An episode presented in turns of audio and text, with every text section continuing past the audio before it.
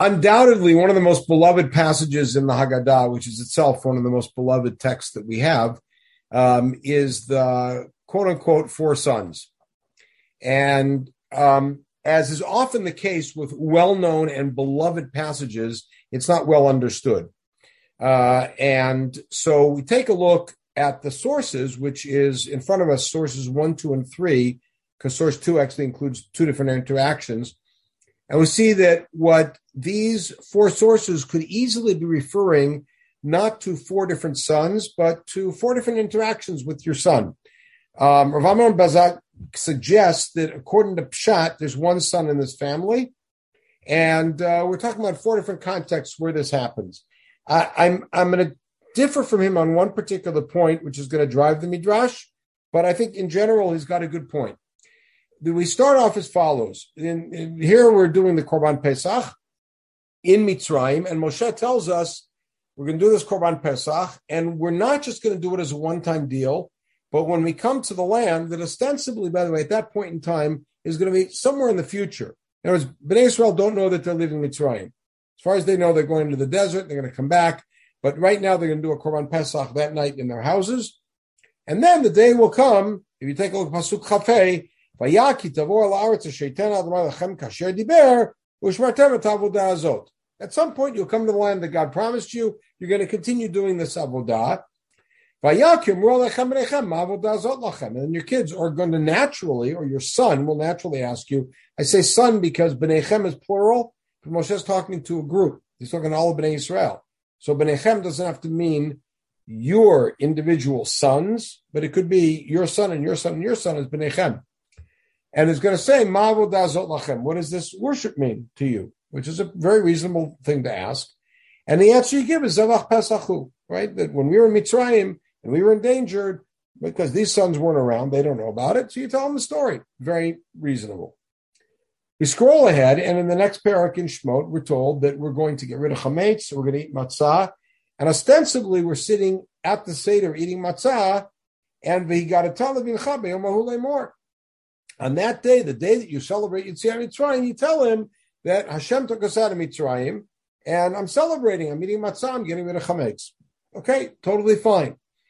Now you roll ahead, and a couple psukim later, we're told that when we come to the land, we're supposed to separate the firstborn animals, the firstborn humans, redeem the firstborn humans, sac- bring the firstborn animals as sacrifices, etc. And your kid's going to turn around and say mazot, which is a very reasonable thing to, for a kid to say. Why are you doing this? And the answer is Hashem took us out with a strong hand. And when Paro was, was stubborn, Hashem killed the firstborn. And therefore, I'm bringing all the firstborn to Hashem. Okay. Again, same kid, different context, different time of year. And now we roll ahead, and the kid at some unnamed, uncontext time of year uh, or in, in situation says, and if we look at it, this passage in Dvarim it's way out of the story of Yetziat Mitzrayim, in Dvarim, follows after Moshe repeats the Aseret Dibrot and presents the beginning of the law code, as it were. And then there's Shema Yisrael, which is you have to keep these words with you, and then don't test Hashem. Hashem bring you to the land. Don't think that you yourself created this greatness. And then your kid's going to say to you, "What are all these laws that you're talking about?" And the answer is Avadim Ayinu Lefaro Mitzrayim, etc. And Hashem took us out uh, and uh, and you then give him reasons for the mitzvot, which are that first of all, Hashem took us out of Mitzrayim, so He told us to do something. We got to do it. Second of all, it's essentially good for us, and third, it'll earn us some sort of reward. Okay, you give me explanations. However, in the simple read of the text, reading through, there's no indication that any father is dealing with different sons, but rather these are occasions when there's an interaction of that sort. The Chachamim midrashically, of course, turn this into Arba Banim. We have to see what that means, Arba Banim. But before doing that, I'm going to, and this is where I will uh, disagree with uh, with Rabbi Zak a little bit, is I think that there's actually buried into the text here. There's allusions, if not stronger, that, that we're dealing, we are dealing with different sons, and uh, I'm going to get to that when we start analyzing the midrash. But because the midrash turns this one son into four sons, the Midrash also decontextualizes it and recontextualizes it. Meaning, if it's one son, so why is he asking different questions or interacting in a different way? Because they're different contexts. In other words, he sees you doing a korban, he knows what a korban is, but he's asking, what does this particular one mean to you? That's ma'abodazot lachem. On the other hand, you're bringing firstborn animals to the Kohen, and he's saying mazot, because it's kind of a confusing thing to start with. The maha'idot v'chokim v'mishpatim is being asked because there's, there's a lot of laws that you're that you're that we that you say we got at Har Sinai. What are they? Or maybe he's asking, you've just taught me a lot of laws. What's the meaning behind them? What's the reason for them? And when you're sitting at the Seder, you have to explain what you're doing. So it's all could be one son. Once the Midrash turns it into four different kids, it also de and recontextualizes it so that they're all ki'ilu at the Seder. They're, they're all part of the Pesach experience, and they're responding to what they're seeing in different ways. All right.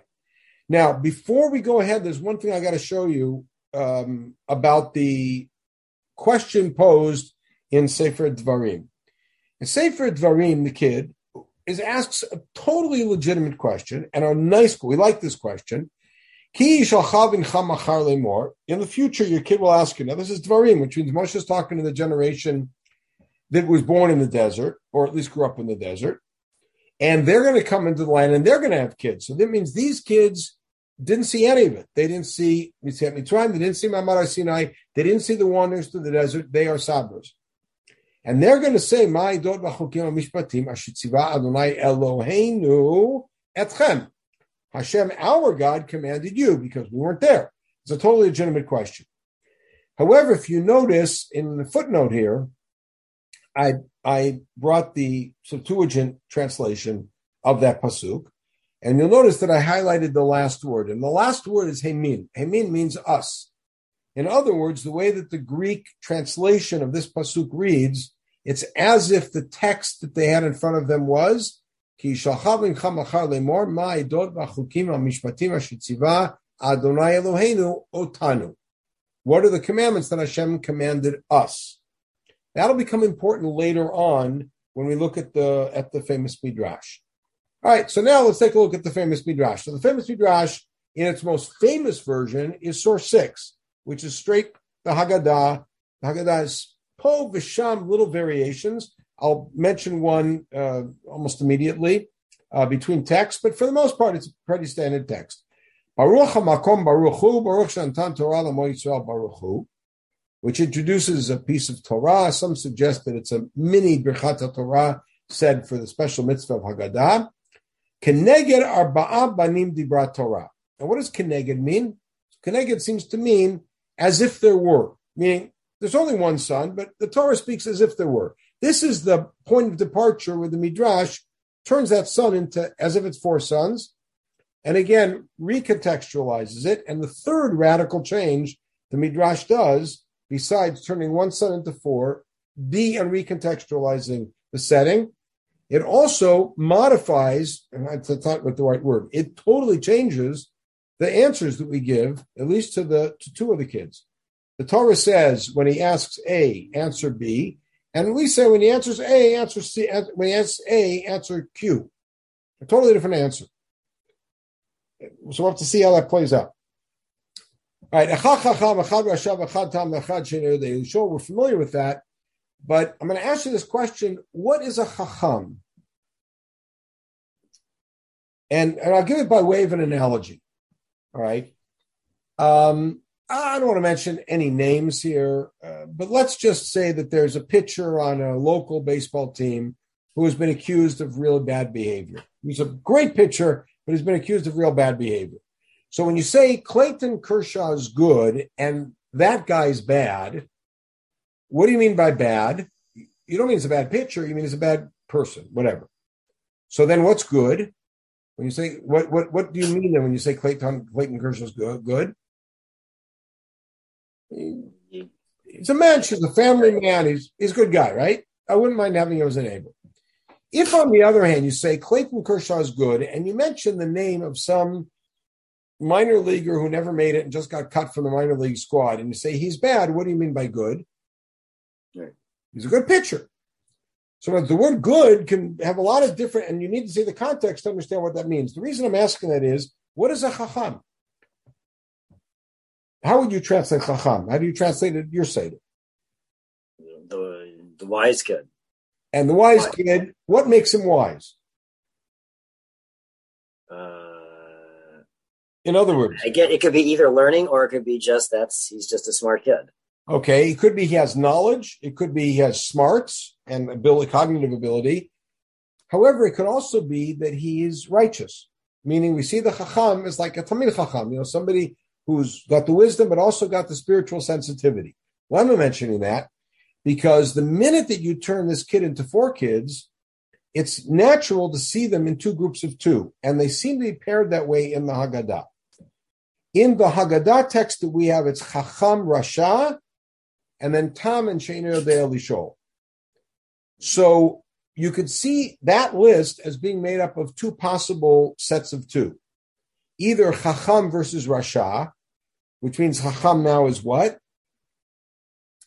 He's a good guy. And then Tom v'shenu yodei lishol. Tam at least knows how to ask, and the shenu yodei lishol doesn't know how to ask. Mhm. You could also pair them differently. You could say Chacham versus shenu yodei lishol, two opposite ends of the intellectual spectrum, and Rasha versus Tom, and therefore Tom now becomes a sweet, nice kid as opposed to the rebellious, angry kid. You could do it that way. Mhm. question is, how are you going to read the Chacham? Right? And that will very much depend on how we understand his question, because it'll depend on how we interpret the word ma. When he says ma ha'edot v'chugim mishpatim, we talked about this last week in the context of manishtana. What does ma mean there? What, what is he asking in the Torah when he says ma ha'edot v'chugim mishpatim? So you would think that he's asking, what are the laws? In which case you would expect the answer to be, tell him the laws. Surprise, surprise, surprise. In the Torah, we're told him, we're told that when he asks, "Ma yidod b'chukim mishpatim," we're supposed to tell him a story. And then we're supposed to tell him how that story interacts with our general obligation to keep the laws, the benefits it brings us, the debt we owe God, right? But at no point does the Torah say, and teach him the laws. So we now might interpret that when the kid asks Maha Edot in the Torah, what he means is why? Why do we have these laws? And you give an answer. In the Haggadah, however, it seems to switch from why to what. Because notice what the answer that we give him. And again, the radical change, we give him a different answer than the Torah. So what do we do? You teach him Hilchot Pesach, not what the Torah said. Rather, what you do is you teach him Hilchot Pesach, and then it has this weird line, that we do not go out and party in other houses after eating the Pesach. It's a very weird halacha to teach him, which is why, as you can see in the faint print, and I mentioned various uh, variant texts of the Haggadah, in many texts of the Haggadah, the word ad is there, meaning. Meaning, teach him all the laws, all the way to the last Mishnah, Psachim, second last Mishnah, but meaning teach him all the laws all the way to the very last law, which is ein. Now we understand why it's there, not because it's an important law or more important than others, but rather because it's the last one. So teach him everything. Kid wants to know the laws, teach him. But notice how we've radically changed who this kid is. We've changed him from a kid who knows the laws and wants to understand the reason behind them to now a kid who actually might be spiritually cool kid. He's with it. He's the opposite of the Rasha. And yet he wants to know what the laws are. So give him, give him what he wants. Sit and teach him. That's fine. Interesting thing is that the Haggadah is a later reworking of an earlier midrash, and we have two versions of that earlier midrash here. The first here is from the Mechilta, which is the midrash halacha on Shmot, and midrash Tanaim on Shmot, and you could see right away three and then four really big differences between this and the Haggadah version that we have. The first difference, the first two differences really are born out of context. The Haggadah is a text that's used at a Seder. It's used with the family. It's popular text. Everybody's familiar with it. The Mechilta is a learning text. It's for the scholarly. So as a result of that, the first difference is in the Haggadah, we start with Baruch HaMakom Baruch Hu, this nice opening, Keneged Arba'a Banim Dibra Torah. In the Mechilta, uh, it starts simply with a pasuk, My Dod Bachukim Mishpatim, etc. And then a midrashic development, Nimtzei Omer Babanim Hem. According to these four different psukim, midrashically we turn them into four different kids. Okay? So that's one difference. The second difference is that the um, the uh, order of the kids in the Haggadah is, and this may be telling, Chacham Rasha Tam Shenur We all know that by heart. In the Mechilta, the order is Chacham Tam Rasha V'Shenur Right? Which now, because numbers two and three got switched, it could be that two and three are, are pair, and we don't care what order they're in, and one and four are pair. And like you said, Chacham can ask questions, and the fourth kid can't ask questions. And the Tam and the Rasha are like, you know, wholehearted belief and and and and aggressive confrontation. Could be. But it could be that what we have what we're looking at is in the Mechilta is the opposite of the Chacham is the Tam. Because that leads to the third difference. What's the Tam called here? He's not called a Tam. He's called Tipesh. Right? And on the left side, by the way, you can see the original of this Bodleian manuscript of the Mechilta, so you can check it make sure I typed it in correctly. Typed it in correctly. Um, he's not called a Tam, he's called a Tipesh, which then now makes a lot of sense because now the opposite of Chacham is Tipesh. So it's Chacham Tipesh, and then you have another pair, Rasha, which may mean that what makes the Rasha the Rasha is not only his ability, but his uh, readiness to challenge. And maybe Sheino de Elisho is a kid who just doesn't challenge at all. And by the way, you might think that that's great. The answer is no, you got to engage him too. Even if he's just accepting everything, you still got to engage him. All right. So, so the first difference is the introduction, which is different.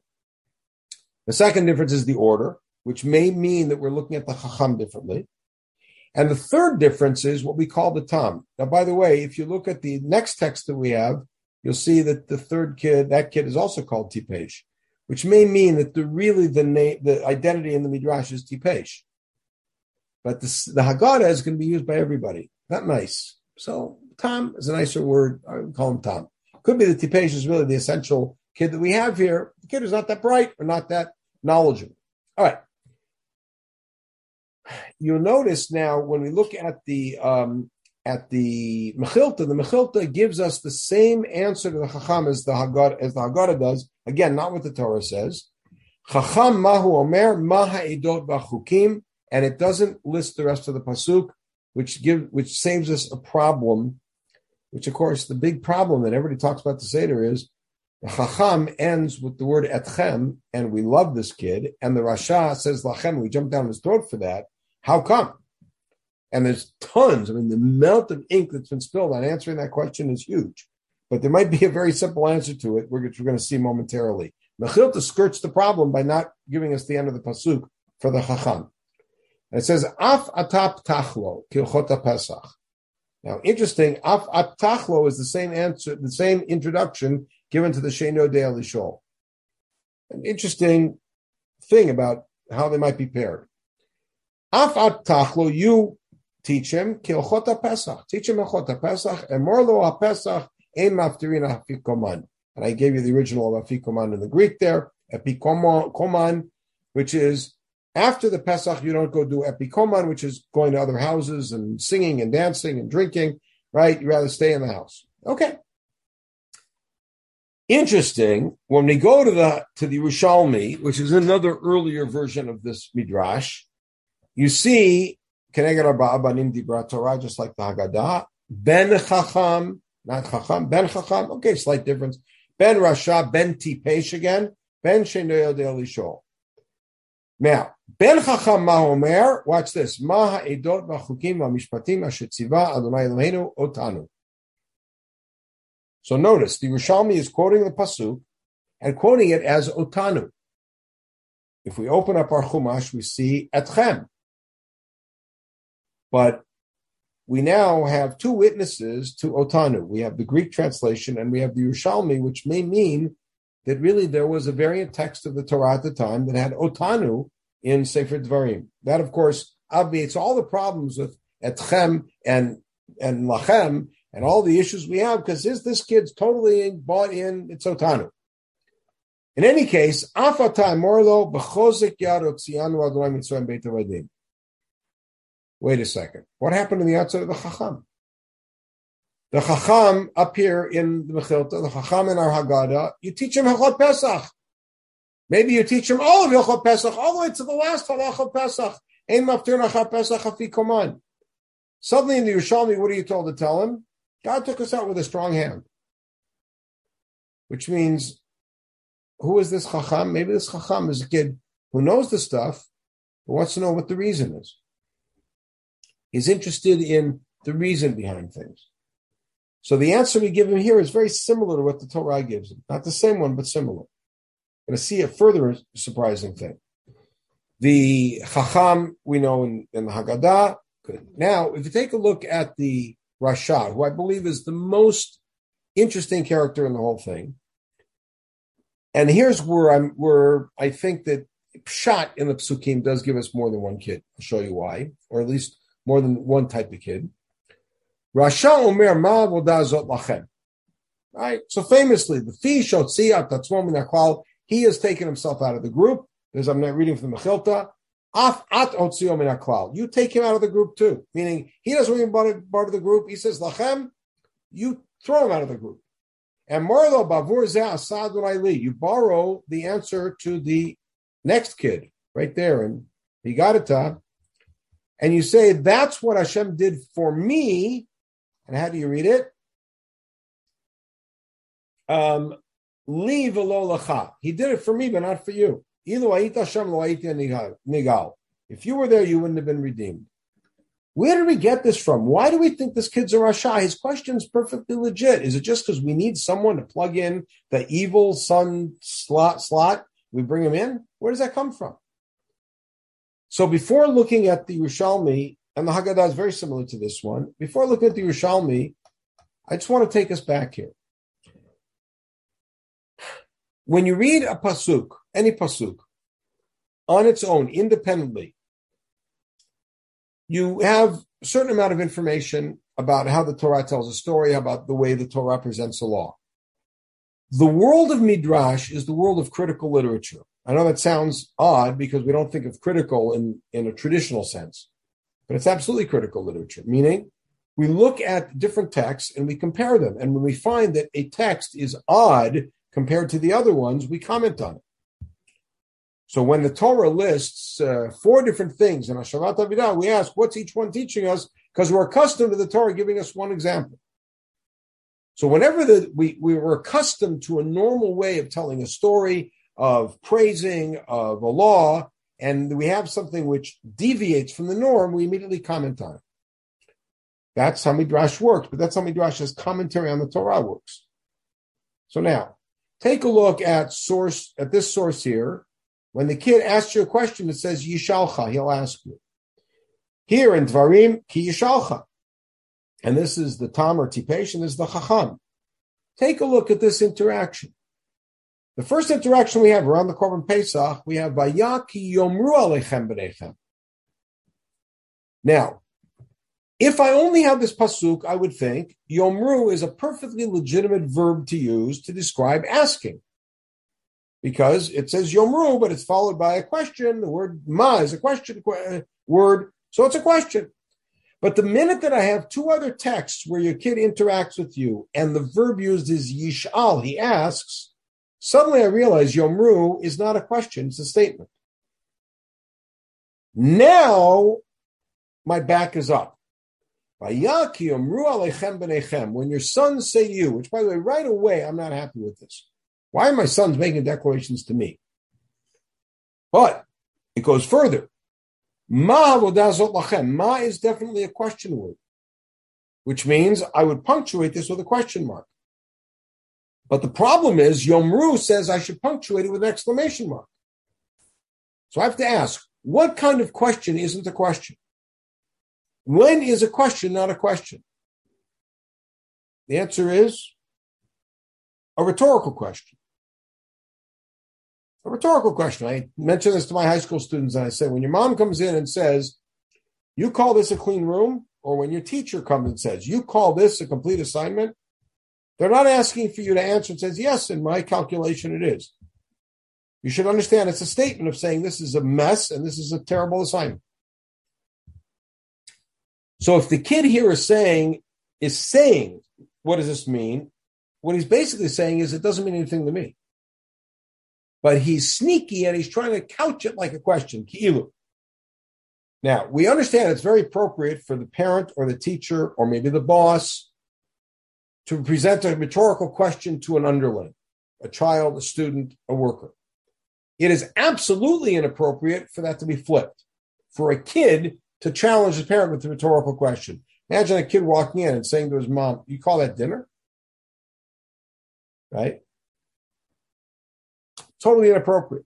So, right away, before this kid even phrases the words, we are sensitive to the fact that this kid, there's something wrong with it.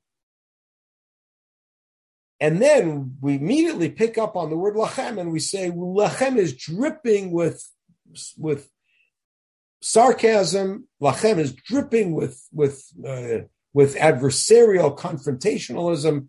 And therefore we pick up on lachem, ooh, lachem, and not you. You don't want to be part of it. Notice something else. In every other interaction, there is a preposition. Vigarata livincha. Speak to your kid. Here, V'amarta elav, speak to him. Here it's V'amarta livincha, speak to your son. And again, by comparing, by comparing them, here it's Va'amartem, you shall declare. And it doesn't say declare to him. And so right away we get a sense.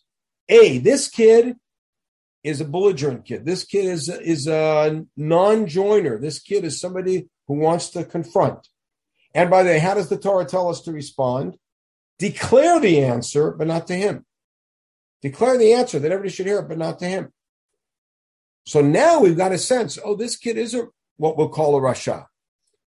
And now when we look into the Mechilta, we see the Fishot Tzitat Woman I call. He took himself out of the group. How do you take himself out of the group? Because you can tell what his lachem means. So how do you answer? You take him out of the group.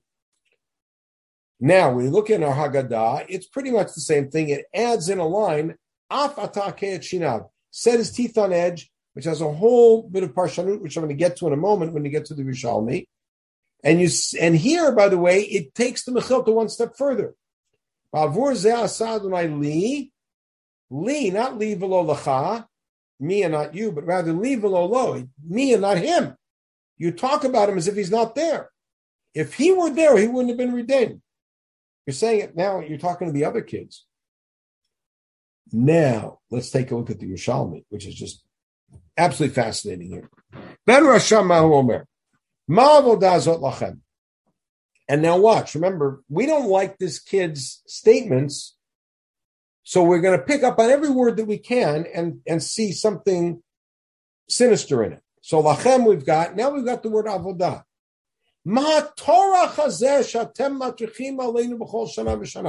Every year you give us this pain, all this Pesach stuff we have to do. He took himself out of the group. You say to him, so again, same pasuk, we're picking from the other interaction. And now we don't just say lo. We don't just say lo lo. You did it for me and not for him. Now we say li asa lo toha ish lo asa. We really distance him. He did it for me and not for that guy. Had that guy been in Egypt, he would have never been, been able to be redeemed. Very powerful statement. What's going on here? Who is this?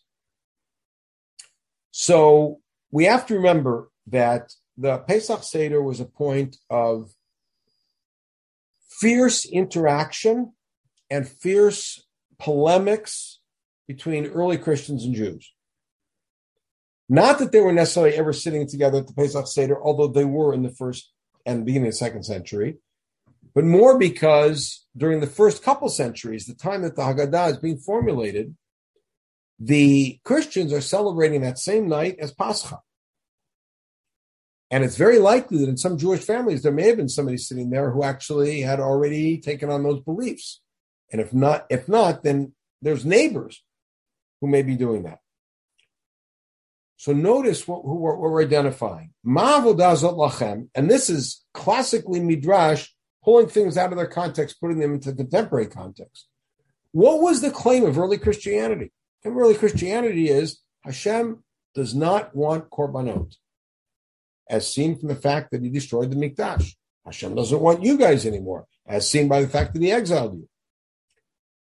And so, Ma'avodah Lachem is essentially echoing Paul, saying, we need all these mitzvot. What are you bothering us all with all these mitzvot anymore? And so, what are what's our answer? Our answer is Bavur Hashem li. Hashem did take me out. I was taken out and not Oto Ha'ish. You have to remember that Oto Ha'ish in rabbinic literature is often a reference, not always, but often a reference to Jesus.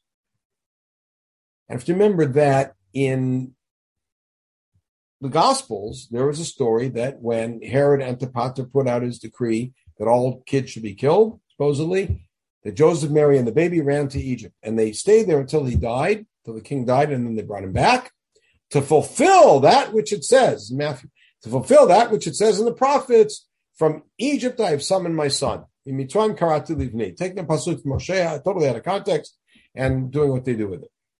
Okay.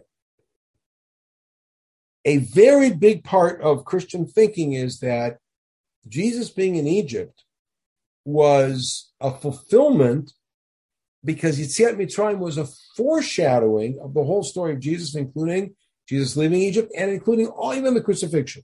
They take the dam on the Shtem Mezuzot Mashkof as a sign for the crucifix. All Torah they built out of it.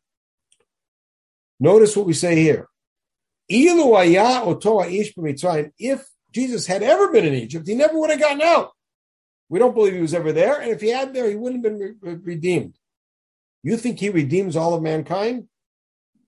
He didn't, couldn't have even redeemed himself. Now, this is something that does not show up in our Haggadah. Because our Haggadah either is, at least in this section, is post those polemics, or the Haggadah wants to focus differently. It wants to focus on the person in the family who, at least at this particular point in their life, doesn't want to be bothered with with uh, all of this and doesn't see anything particularly meaningful to him, and has to and and therefore wants to be uh, wants to be not included. In any case, just to quickly wrap it up, the Tam or the Tipesh, which is probably what, what he is, in the in the um in Mechilta. Yes, yes, hold on one sec. Yeah. I'm gonna I won't continue in the meantime. The in the Mechilta, um, the Tipesh um, is given the same answer as is given in the Haggadah right? Which is um, which by the way is the same exact answer as given in the Torah. Uh, we don't have a name for him in the Torah. He's called Tam in the Haggadah. He's called Tipesh in the Chilta. And the Yerushalmi is where things are really fascinating, because remember the Chacham had the answer b'chozek yad, which is the answer we give to the Mazot question. In the Yerushalmi, if you take a look at it here, the Tipesh is given the same answer that we give to the Chacham in the Haggadah. Tipesh ma omer, mazot, afatal im doachot Pesach. Teach him on Pesach, she'ein maftir nachar Pesach afikoman, and then it says, l'chavara acheret. Don't go from one group to the other. Because what's happened is the Tipesh and the Chacham's answers have gotten switched, switched. Which tells you one thing, a broad statement about what this whole Midrash is about. This Midrash seems to be giving us a general direction, which is do not give one answer to all kids and do not have a stock presentation at the at the Seder. Every kid needs to be dealt with differently. Every kid demands a different pedagogic model, and it has to be based on the way and what he asks, what he knows, what his interest is, how long his attention span is, etc. Which means we could take the answer to the Chacham and move it to the Tipesh and vice versa. The Ben Shol is always the same challenge, which is get him to open up. That, that we do. We have all sorts of tricks we do at the Seder to try to interest him, get him curious, so that he'll ask questions and get him opened up. But the interesting thing about the Tipesh and the Chacham is that this may have been, the Yerushalmi may represent the earliest layer of this Midrash, in which the Tipesh is the one who's given the law of the Afikoman for a simple reason. Listen, you don't get much, but just don't leave the house. Very simple instruction. At the end of the Seder, don't go party with, you know, like your friends do usually, stay in the house.